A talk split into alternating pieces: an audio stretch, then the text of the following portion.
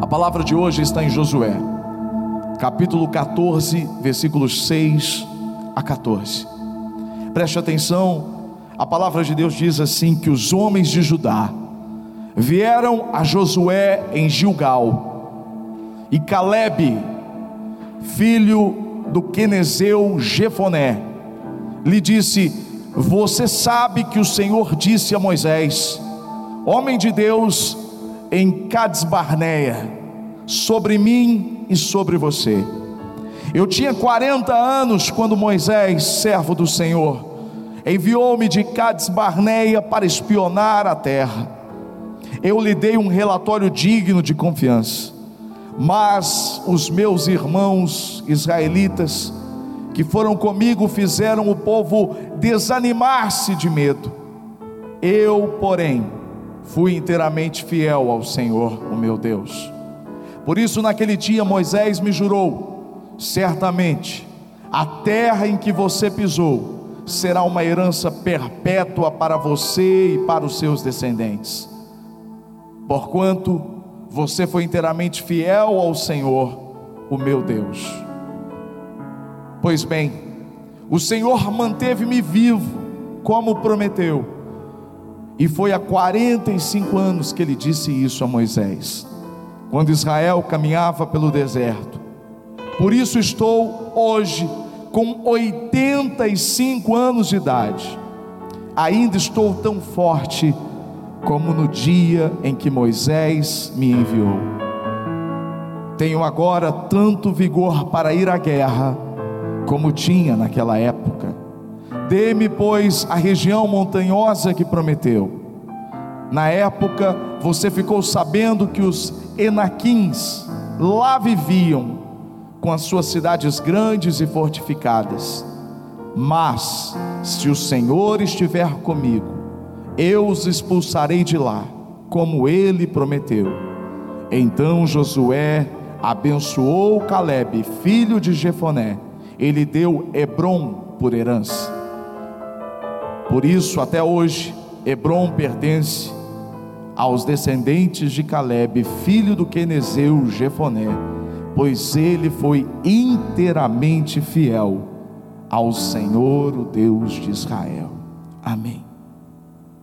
Hoje, durante a tarde, enquanto eu buscava o Senhor, eu vi um pequeno vídeo do hoje, então, ministro da Justiça, o doutor André Mendonça.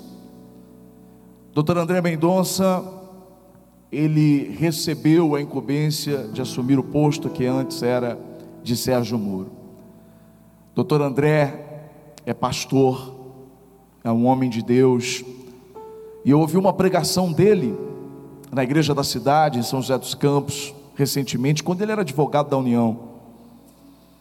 E ele ele contou o testemunho dele, ele era de, ele era de uma cidade muito pequena, uma cidade minúscula, uma cidade bem pequeno, uma situação muito difícil, família, pobreza.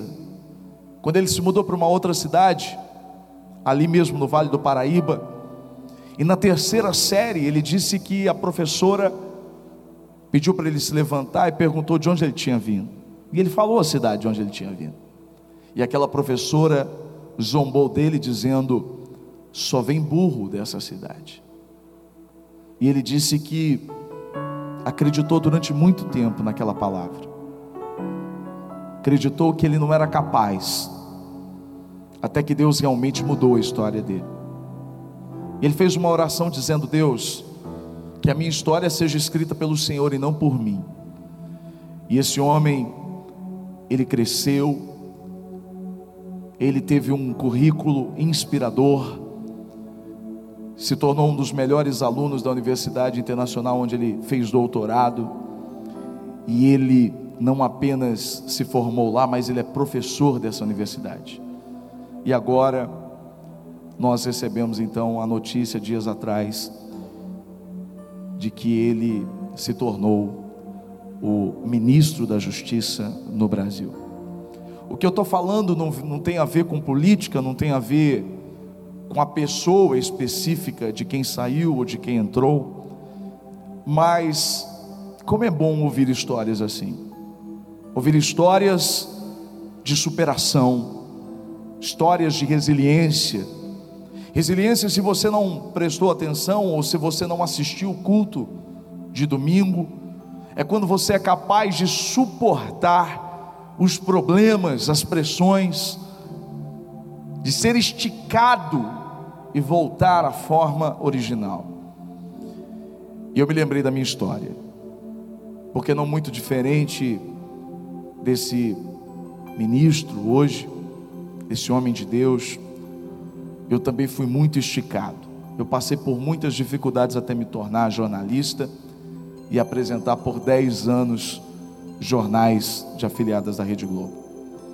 Muita coisa aconteceu. E eu me lembrei da fidelidade do Senhor, porque realmente Ele pega as coisas loucas para confundir as, as sábias as fracas para confundir as fortes, as que não são para confundir as que são. Realmente Deus, Ele é um Deus do impossível, Ele é o Deus que trabalha com coisas, com situações, com pessoas improváveis.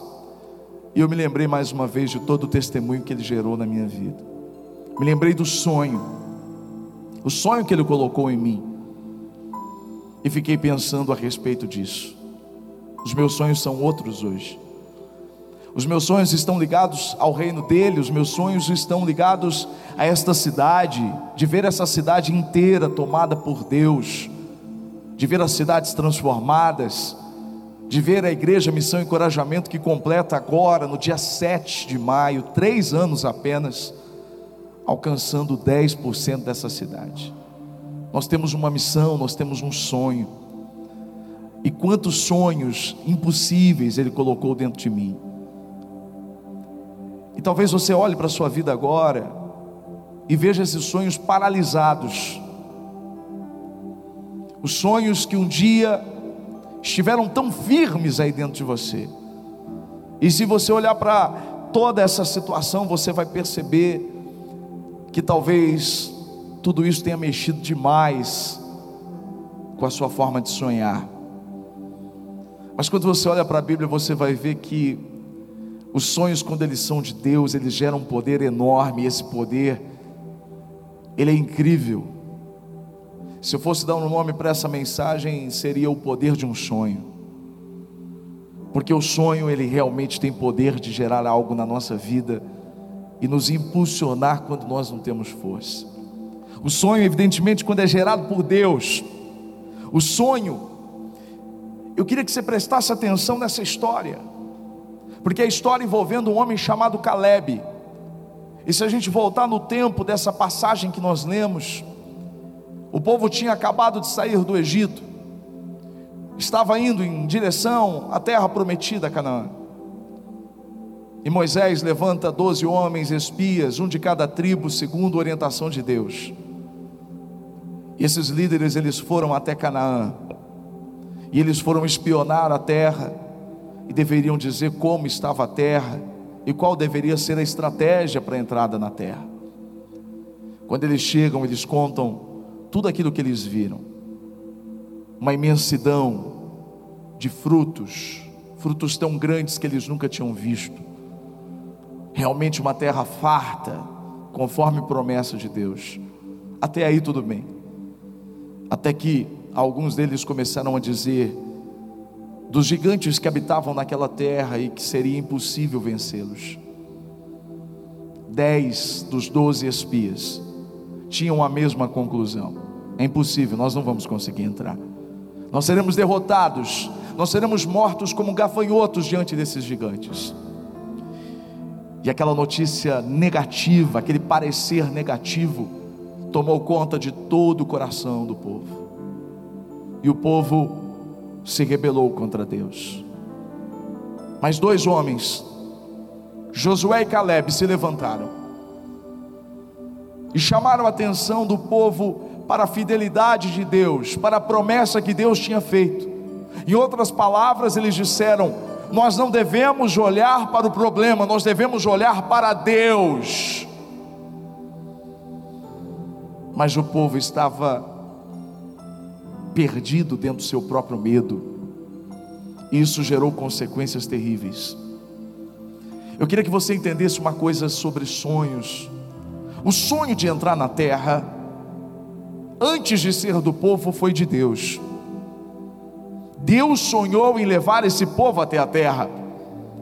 Foi esse o propósito que ele prometeu para Abraão, para Isaac, para Jacó. E então chegou o momento de cumprir. O sonho era de Deus, e o sonho de Deus era que todos, todos, todos os israelitas, todos que saíram do Egito, sonhassem com Ele, que dividissem esse sonho com Deus. Deus não escolheu dois ou três, simplesmente disse: Eu tenho um sonho só para vocês. Não, o sonho de Deus era para todos. Mas, quando a gente olha para a história, a gente vai ver que o sonho de Deus era para todos, mas nem todos acreditaram nesse sonho. E se tem uma coisa, querido, que impede o sonho de ser realizado nas nossas vidas, é quando você não acredita nesse sonho é quando você não crê no que Deus disse para você.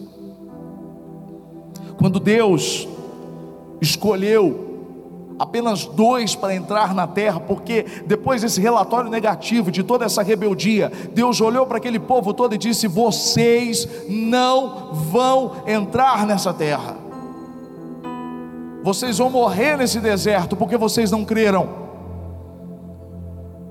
Mas ele disse para Josué e para Caleb: vocês vão entrar na terra. Eu queria que você entendesse que o critério de Deus, Deus não escolhe os mais preparados para entregar os sonhos dele. Deus não entrega os sonhos dele apenas para os mais fortes. Ele não escolheu Caleb e Josué porque eles eram melhores, porque eles tinham estratégias na verdade, porque eles creram, porque eles acreditaram, eles olharam para Deus e não para o problema. Deus, Ele tem um sonho para realizar na vida de todos nós, mas a pergunta que eu tenho para você é: você é capaz de acreditar nesses sonhos que Deus tem para você? Eu quero que você entenda que o cenário deles não é muito diferente do cenário nosso hoje. Era algo praticamente impossível. Mas a pergunta é: você vai olhar para aquilo que é impossível, ou você vai olhar para aquele que diz que todas as coisas são possíveis para ele? Olhar para Deus num cenário completamente deturpado, num cenário completamente distorcido, depende de fé, não de força, não de capacidade, mas de fé. Quando tudo está dando errado, nós somos convidados a continuar crendo. Nós somos convidados a continuar com a nossa fé colocada naquele que não muda, que é Deus. O sonho de Deus sempre esteve de pé, mas a fé, a sua fé está de pé? Ou por causa de tudo isso que está acontecendo, você já nem acredita mais? Você acha que o coronavírus mexeu com Deus? Você acha que tudo isso que está acontecendo, essa crise econômica, mexeu com Deus?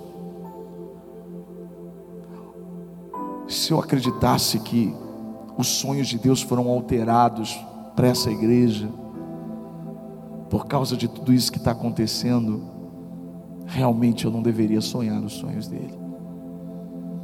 Nada mudou. Deus continua fiel, Deus continua intacto no seu trono. Então nós temos que fazer uma escolha hoje. Nós vamos continuar acreditando nos sonhos que Ele sonhou para nós. Nós vamos continuar acreditando naquilo que Ele disse, ou nós vamos deixar que as notícias que chegam aos nossos ouvidos sejam capazes de nortear o nosso futuro. as notícias que aquele povo recebeu envolvendo os gigantes comprometeu o futuro deles porque eles acreditaram.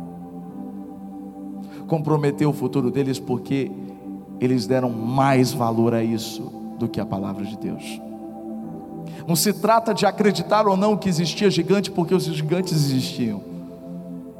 Não se trata ou não de você ignorar o problema. Deus não quer que você ignore o problema, Ele quer que você olhe para Ele e entenda que Ele é maior do que o problema. Ele é maior do que qualquer empecilho, Ele é maior do que qualquer dificuldade que esteja entre você e o sonho que Ele sonhou para você. Por isso, seus olhos precisam estar focados nele, não no que as pessoas dizem, não no que as pessoas pensam, mas no que Deus falou. Caleb e Josué estiveram firmes no Senhor. Eles estiveram firmes. Você sabe como que funciona o sonho? Enquanto eu pensava sobre essa mensagem à tarde, é como se o sonho fosse uma troca de roupa. Sabe uma troca de roupa? Imagina uma troca de roupa. Esse é o sonho. É o sonho que Deus projetou. O sonho está ali. Agora você precisa vestir este sonho. E você precisa acreditar. Quando Deus tem uma roupa para você, como se essa roupa fosse o sonho, o sonho que Ele tem para você, então você precisa entrar nessa roupa. O problema, queridos, é que muitas vezes você olha para essa roupa e diz: não serve em mim, você nem experimenta. Você olha e diz assim: não, não serve, não, não vai servir. Ou às vezes você olha para o sonho, que no caso é essa troca de roupa, e vai dizer, mas está faltando, porque o sonho de Deus ele é gradual, percebe isso? O sonho de Deus ele vai se encaixando nas nossas vidas. Tudo que nós estamos vivendo hoje faz parte de um grande, mas de um, de um grande quebra-cabeça que ainda não terminou. Mas se a gente olhar e dizer, não, mas está faltando isso. Às vezes nessa troca de roupa tem apenas a calça, ainda está faltando a camisa. E você diz, não, é, mas eu não vou nem. Você entende? Nós precisamos vestir os sonhos de Deus. Eles precisam fazer parte de nós. Mesmo que esse sonho venha em forma de uma roupa ainda amassada que você precisa desamassar. Porque o sonho de Deus, ele não invalida muitas vezes o nosso trabalho, mas o nosso trabalho é tão pequeno diante de todo o trabalho dele. O sonho de Deus era que o povo entrasse naquela terra. O povo teve que entrar, teve que atravessar o Jordão. Deus abriu o Jordão, assim como abriu o Mar Vermelho, mas o povo teve que atravessar. O povo teve que enfrentar os exércitos.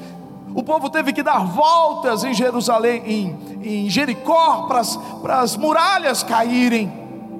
O sonho não invalida a nossa parte em fazer aquilo que Deus manda a gente fazer. E às vezes esse sonho em formato de roupa requer que você o passe.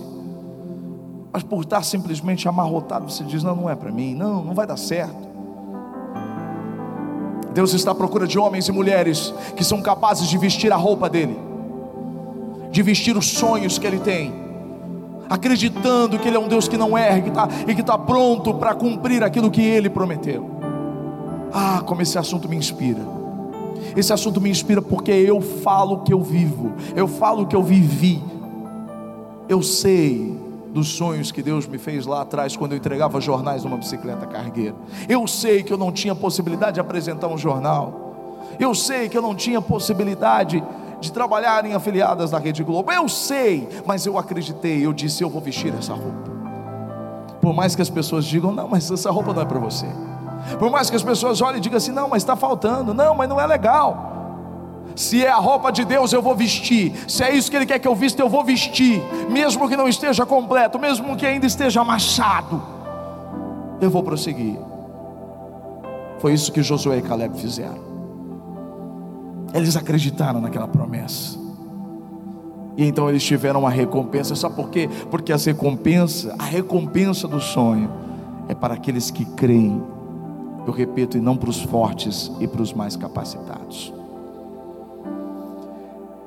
Eu acho tão lindo esse discurso de Caleb. E eu recebi esse texto esses dias. Esses dias, a Mariana, esposa do Cris, nosso baterista amado, me mandou esse texto. E esse texto falou tanto no meu coração. E Deus tinha um momento certo para que eu pregasse essa palavra hoje. Essa palavra não era para aquele dia, não era para a semana passada, era para hoje. Essa palavra é para agora.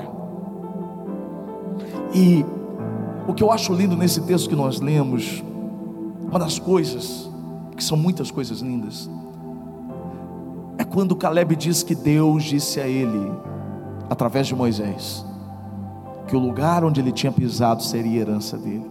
Uau! Você não entendeu, mas eu vou explicar isso para você. Querido, nós nós somos convidados a pisar nos nossos sonhos, para colocar o pé. Isso não quer dizer que você vai assumir aquilo naquele momento. Colocar o pé é enxergar aquilo que Deus prometeu para você. É por isso que nós trabalhamos com visão e não com vista, e a visão vê o amanhã, sem o amanhã ainda existir. Visão vai lá na frente, nos faz pisar no futuro e voltar para o presente acreditando no que nós vimos. Faz toda a diferença quando você. É por isso que os sonhadores eles não são compreendidos porque porque eles já pisaram no lugar onde os outros ainda não pisaram. Os sonhadores já conhecem o seu sonho realizado antes dos outros, então por isso eles são taxados de loucos. E quando eu olho para esse texto e olho para essa mensagem de hoje, encerrando esse mês, eu entendo como o sonho é capaz de gerar em nós resiliência. Como o sonho é capaz de gerar em nós força, flexibilidade, poder para enfrentar diversos obstáculos no meio do caminho. Quando eu olho para a história, e não estou falando nem da Bíblia agora, nós vamos ver a história de um homem chamado Martin Luther King, um homem que lutou contra a separação de brancos e negros, ele lutou pelos direitos do seu povo, ele, ele lutou para que fosse, fosse, todos fossem tratados de forma igual. Esse homem enfrentou tanta oposição, esse homem foi assassinado. Mas ele fez um discurso intitulado Eu Tenho um Sonho, I Have Dreams. Ele estava dizendo: Eu tenho um sonho. Esse homem se tornou um exemplo porque o sonho dele fez ele vencer todas as dificuldades, que eram muitas, e que se apareciam na frente dele, que se mostravam diante dele. Outro exemplo na história, Nelson Mandela, presidente da África do Sul, 27 anos preso, um homem que lutou contra a segregação, lutou em favor do seu povo, e os 27 anos presos, não impediram esse homem de continuar sonhando com uma nação diferente. E quando você olha para a Bíblia, você vai ver exatamente isso acontecendo com Caleb. Irmãos, resiliência para esperar. O sonho, ele é tão importante para nos dar capacidade de esperar. E Caleb esperou 45 anos. 45 anos. Quando ele recebe a promessa, ele tinha 40. Quando ele recebe a promessa cumprida, ele tinha 85 anos. Uau! Mas ele não esperou de boa. Ele não esperou vivendo uma vida tranquila. 40 desses 45 anos foram no deserto. Uau! Mas ele tinha pisado na terra dos sonhos. Ele tinha pisado naquilo que Deus tinha prometido para ele. Você tem ideia do que eu estou dizendo? Quando você enxerga o seu sonho, quando você pisa naquilo que Deus prometeu para você, você pode enfrentar o deserto que for, você vai continuar acreditando. Como eu disse ontem para um casal que veio doar, uma família que veio doar alguns alimentos, eu disse algo que norteou muito o meu namoro com Viviane. Viviane morava em São Paulo e ela vinha para cá de 15 em 15 dias, às vezes até mais. E toda vez que eu deixava ela na rodoviária, ela dizia assim para mim: Mais longe já estivemos. É verdade. Isso quer dizer que nós estamos cada vez mais perto. Estou mais perto hoje do que eu estava ontem. Amanhã vou estar mais perto do que estou hoje. É quando você acredita num propósito, quando você acredita num cumprimento de uma promessa. Então você não vive no deserto por viver. Viver no deserto por viver é uma coisa. Agora, viver no deserto sabendo que um dia você vai sair de lá e vai pisar na terra, nos sonhos que Deus te prometeu, é outra coisa. Eu imagino ele, Caleb, diante daquele sol durante o dia, mais de 50 graus no deserto. E Caleb pensando: um dia eu vou estar na terra que Deus me prometeu. Vem aquela a noite, aquele frio, e ele pensa: um dia eu vou estar na terra que Deus me prometeu. Enquanto ele comia o maná, um dia eu vou comer das, dos frutos da terra que Deus me prometeu. 40 anos 40 anos esperando no deserto o cumprimento. E talvez você pense que 40 anos tenham sido mais difíceis do que os outros cinco anos, porque os outros cinco anos foram já na terra. Cinco anos se passaram ali na terra, ele estava na terra prometida, mas ele ainda não tinha recebido o que era dele. Irmãos, isso é tão difícil quanto o deserto. Eu vou te dar um exemplo. É como Davi. Davi recebeu a promessa de ser rei. E aí ele vai para o palácio, só que ele não vai como rei. Ele vai como escudeiro de Saul. Em outro momento ele vai como músico, ele tocava um instrumento para que Saul fosse liberto de um espírito maligno.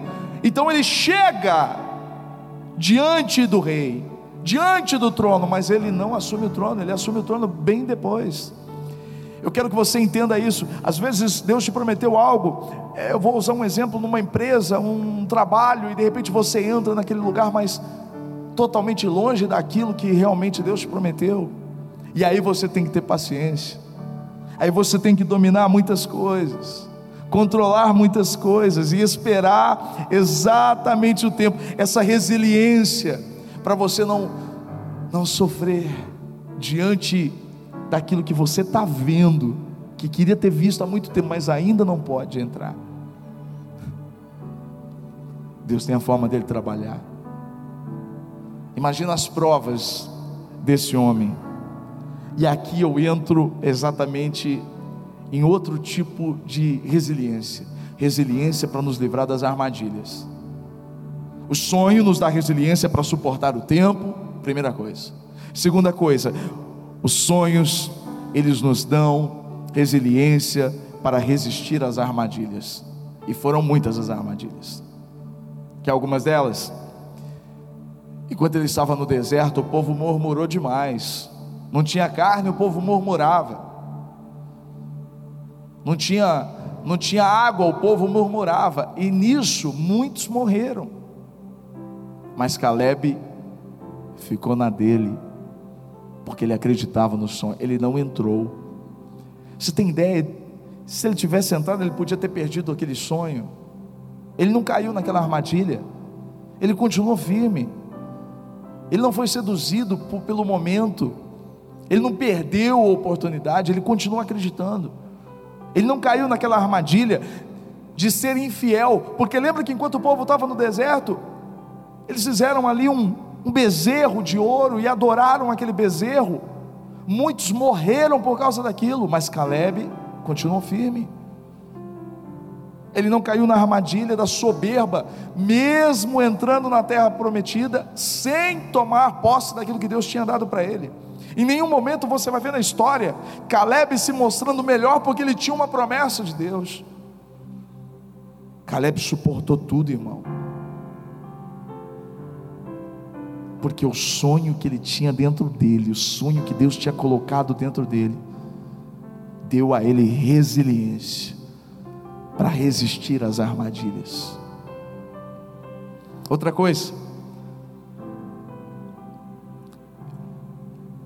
os sonhos que Deus colocou dentro dele deu resiliência para ele vencer guerras, e muitas guerras, inclusive quando ele entrou na terra e venceu tantas guerras, e foi junto com os israelitas tomando as terras, tomando as terras dos habitantes de lá, e ele permaneceu firme, sabe por quê? Porque o sonho de Deus para a vida dele, a promessa que Deus tinha feito para ele, manteve ele vivo. Eu acho isso lindo.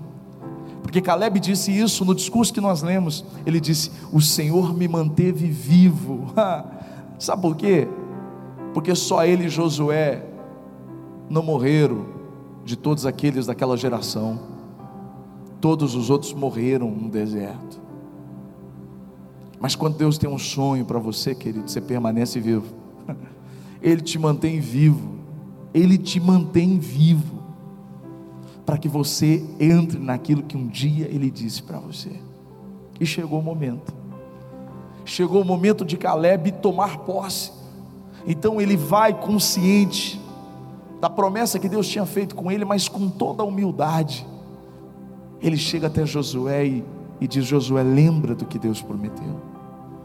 Lembra do que o Senhor disse a nós dois. Não é errado você lembrar Deus do que Ele prometeu a você, querido, desde que você não use isso de forma soberba, de forma que você acha que tem direito de cobrar a Deus. Ele foi com humildade. E o discurso dele nos mostra o que o sonho é capaz de conservar na vida de um homem. Ele disse: O meu vigor, a minha força, continua da mesma forma como eu, quando eu recebi essa promessa. Sabe por que ele disse isso? Porque o sonho estava prestes a se cumprir, mas não seria fácil ainda. Exigiria dele força, exigiria dele disposição, e ele mesmo já vem com a resposta dizendo: Eu sei que ali habitam homens de guerra, mas se Deus estiver comigo, como ele prometeu, eu vou vencer. Uau!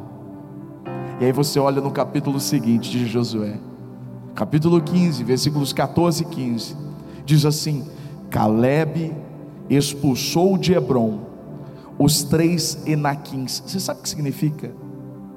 A Bíblia, quando diz três Enaquins, Enaquins eram os gigantes daquela época, homens grandes, mas muito grandes, como o filisteu Golias, que foi morto por Davi, que tinha mais de 3 metros de altura. Eram homens com estatura muito alta, eles eram grandes, eles eram guerreiros, eles tinham fama, ninguém podia com eles. Mas esse homem estava movido por um sonho. E quando você é movido pelo sonho, você não tem medo de gigante.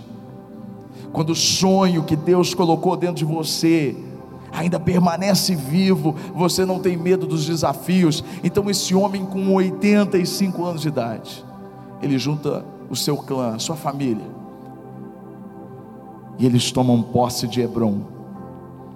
A Bíblia diz que Caleb expulsou de Hebron os três Enaquins: Cesai, Aimã e Talmai, descendentes de Enaque. E dali avançou contra o povo de Debir anteriormente chamada de Keriat Sefer. Ou seja, esse homem teve disposição de vencer todos os desafios que estavam diante dele, ele não parou. Às vezes você está olhando para o seu sonho e fala: ah, Não, Deus, não, Senhor, eu desisto. É muito desafio, é muita dificuldade ainda para vencer. Mas se você confia que aquele que te fez a promessa estará com você em cada um desses desafios, você toma posse daquilo que Deus te prometeu. Feche os seus olhos.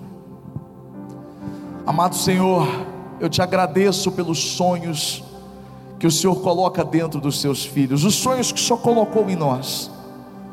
Eles são tão importantes nesse momento de escuridão, porque são eles que nos trazem a luz, são eles que nos fazem enxergar além do que os nossos olhos são capazes de mostrar. São os teus sonhos, as tuas promessas que estão dentro de nós, que nos faz enxergar o território dos teus sonhos, onde já nós colocamos os nossos pés. Nós já colocamos os pés nos sonhos que o Senhor nos fez. Ajuda-nos a ter resiliência para esperar o tempo necessário de deserto, o tempo necessário, Senhor, diante da terra, antes mesmo de tomar a terra. Ajuda-nos a suportar as guerras, a vencer. Ajuda-nos a olhar para os gigantes e dizer: gigantes, vocês escolheram a pessoa errada, porque Deus nos escolheu. Deus tem um sonho para as nossas vidas. E o meu desejo nessa noite é que Ele te encoraje a prosseguir, mesmo que todas as circunstâncias digam não, mesmo que tudo seja o contrário, lembre-se da promessa, lembre-se do sonho que Deus colocou dentro de você.